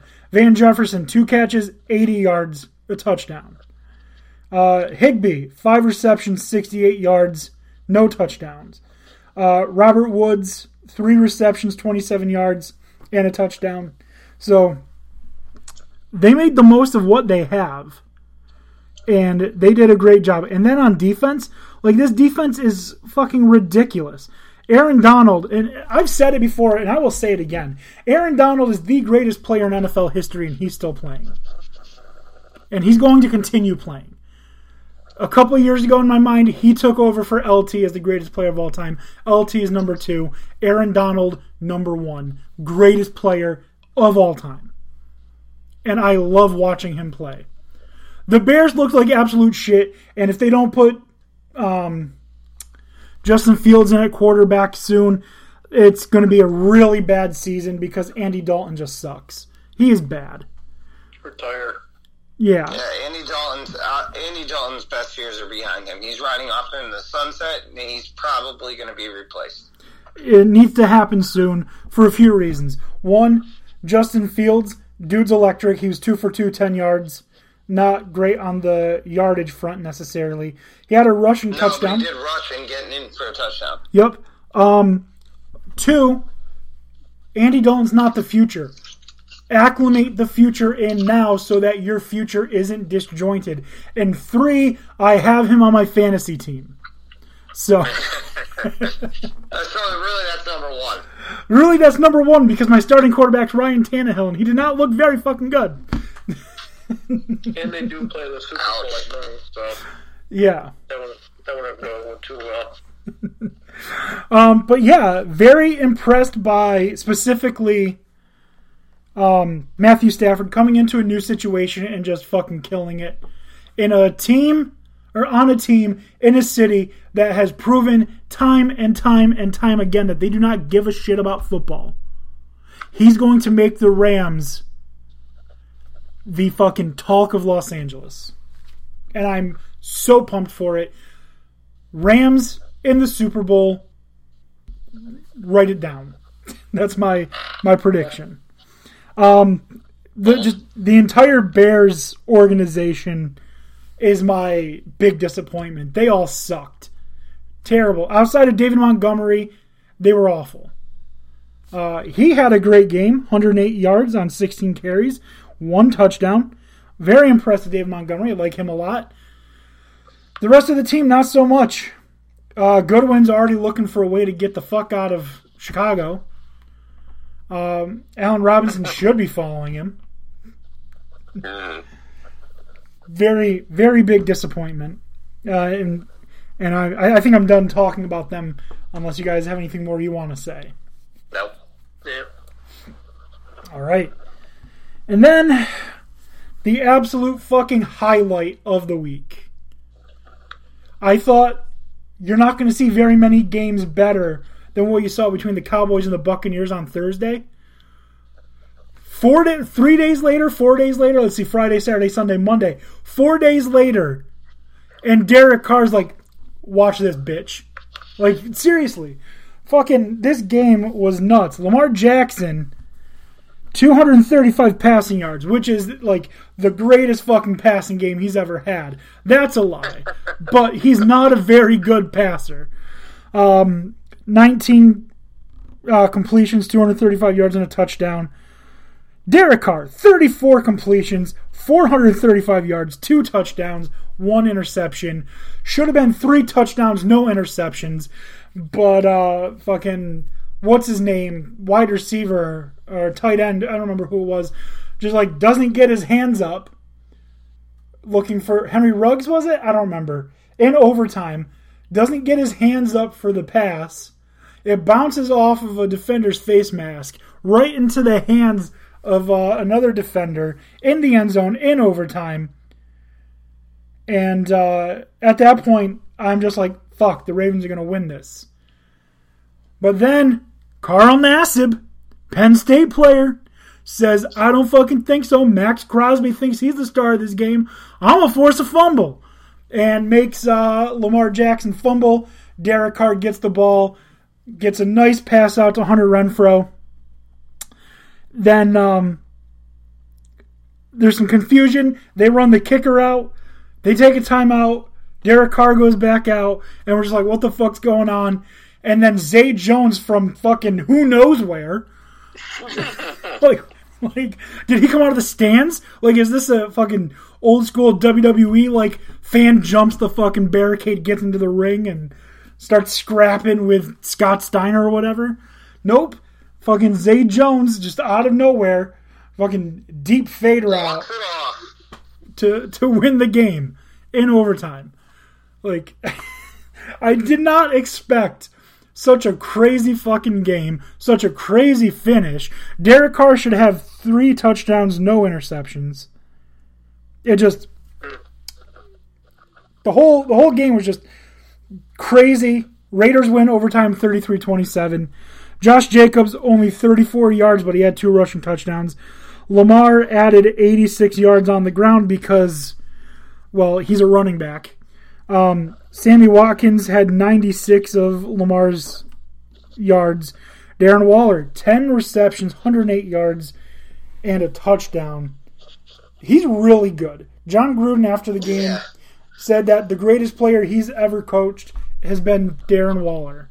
And remember, he's had Warren Sapp, he's had Derrick Brooks, he had Khalil Mack, but Darren Waller is the greatest player he's ever coached.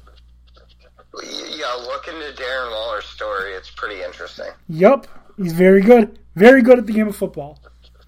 Um, God, this is such a good game. I fucking paid for it on Tuesday because I had to get up early to go into work. Um, and I stayed up until like twelve thirty or whatever it was watching the game because it was just that damn good. Uh, but I no regrets, no regrets, as they say. Uh, I think the Raiders are a team to watch out for. I really do think they're going to be a very good team. Yeah. They've got some tricks up their sleeve. They're, they're going up a team that against a team that didn't have any running back. Like they had a running back that was in there for a couple of days, and they gave him a valiant effort. But I mean, I think it helps the Raiders' resiliency. I don't know. That's a packed. The the AFC West, I believe, is undefeated right now. Yeah. So is the NFC West, I think. Seahawks won, 49ers won. That's fucking amazing after week one. The West dominated. Yeah, the Rams won, and who else? The Cardinals won. Yeah, NFC West is also undefeated. Yep. That's crazy. Yeah. How the West was won, apparently, right?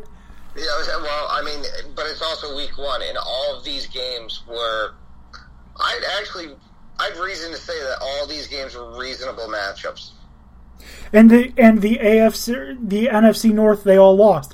Packers lost, Vikings lost, Bears lost, Lions lost. Yep. Actually, and the the Bears lost to the NFC East. and no, no, the Eagles won. yeah, the Eagles won. won. Yeah, the Eagles won. 49ers beat the Lions. The NFC West beat the NFC North. The Rams beat the Bears. The NFC West beat the NFC North.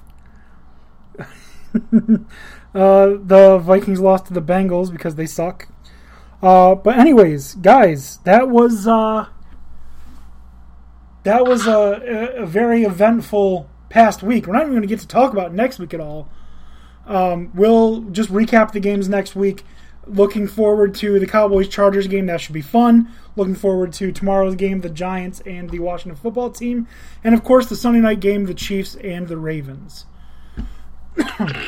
Oh, And- yeah.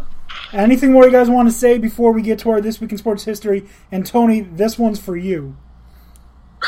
Uh, well, I'd be remiss, and sorry, Tony, but uh, gotta shout out my Ducks. What a win! Yep. Yeah, no, dude, I accept it.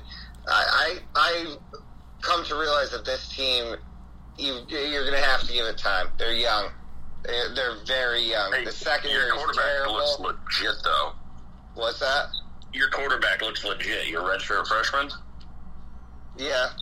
he looks And- good. Yeah, uh, that's fine, but he's a freshman also.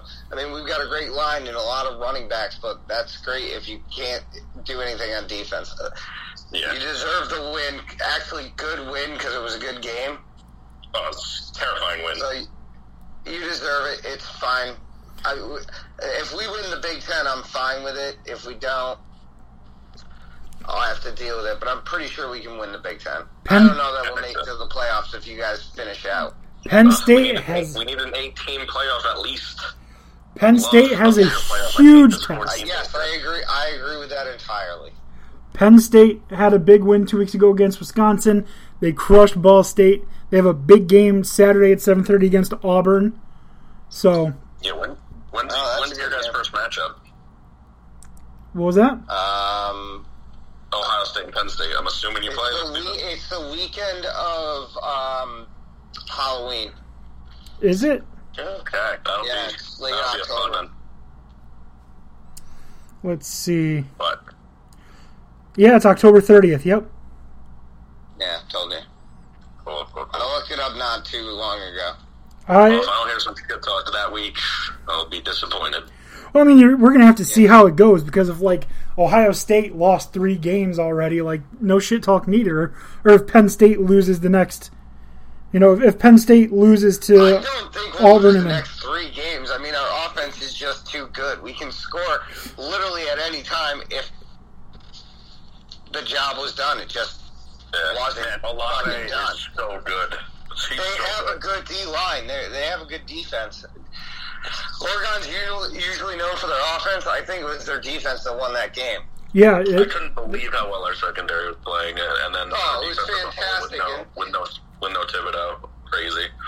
All right. And Olave got his. It just, I mean, I, I'm pissed that my team didn't deliver. Good win. Yep. Yeah. yeah. All right, we're gonna have to end this here because we got like a minute before uh, Okay. before we end. history. What was it? This week in sports history, as always, we bring it to you from onthisday.com. On September 14th, nine, or 1868, golf's first recorded hole in one scored by Tom Morris at Prestwick's eighth hole in Scotland. First ever recorded hole in one.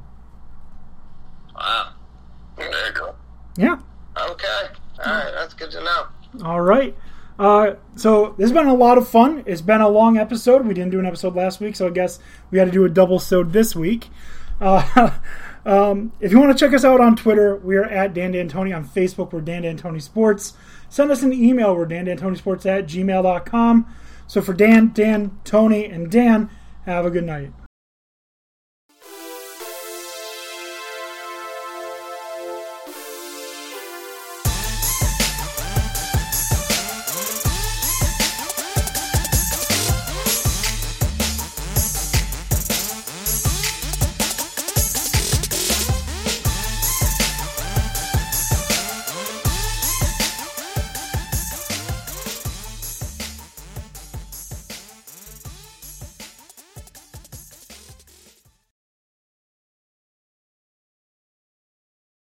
Lucky Land Casino asking people what's the weirdest place you've gotten lucky? Lucky? In line at the deli, I guess? Aha, in my dentist's office. More than once, actually. Do I have to say? Yes, you do. In the car before my kids' PTA meeting. Really? Yes. Excuse me, what's the weirdest place you've gotten lucky? I never win and tell. Well, there you have it. You can get lucky anywhere playing at LuckyLandSlots.com. Play for free right now. Are you feeling lucky? No purchase necessary. Void where prohibited by law. 18 plus. Terms and conditions apply. See website for details.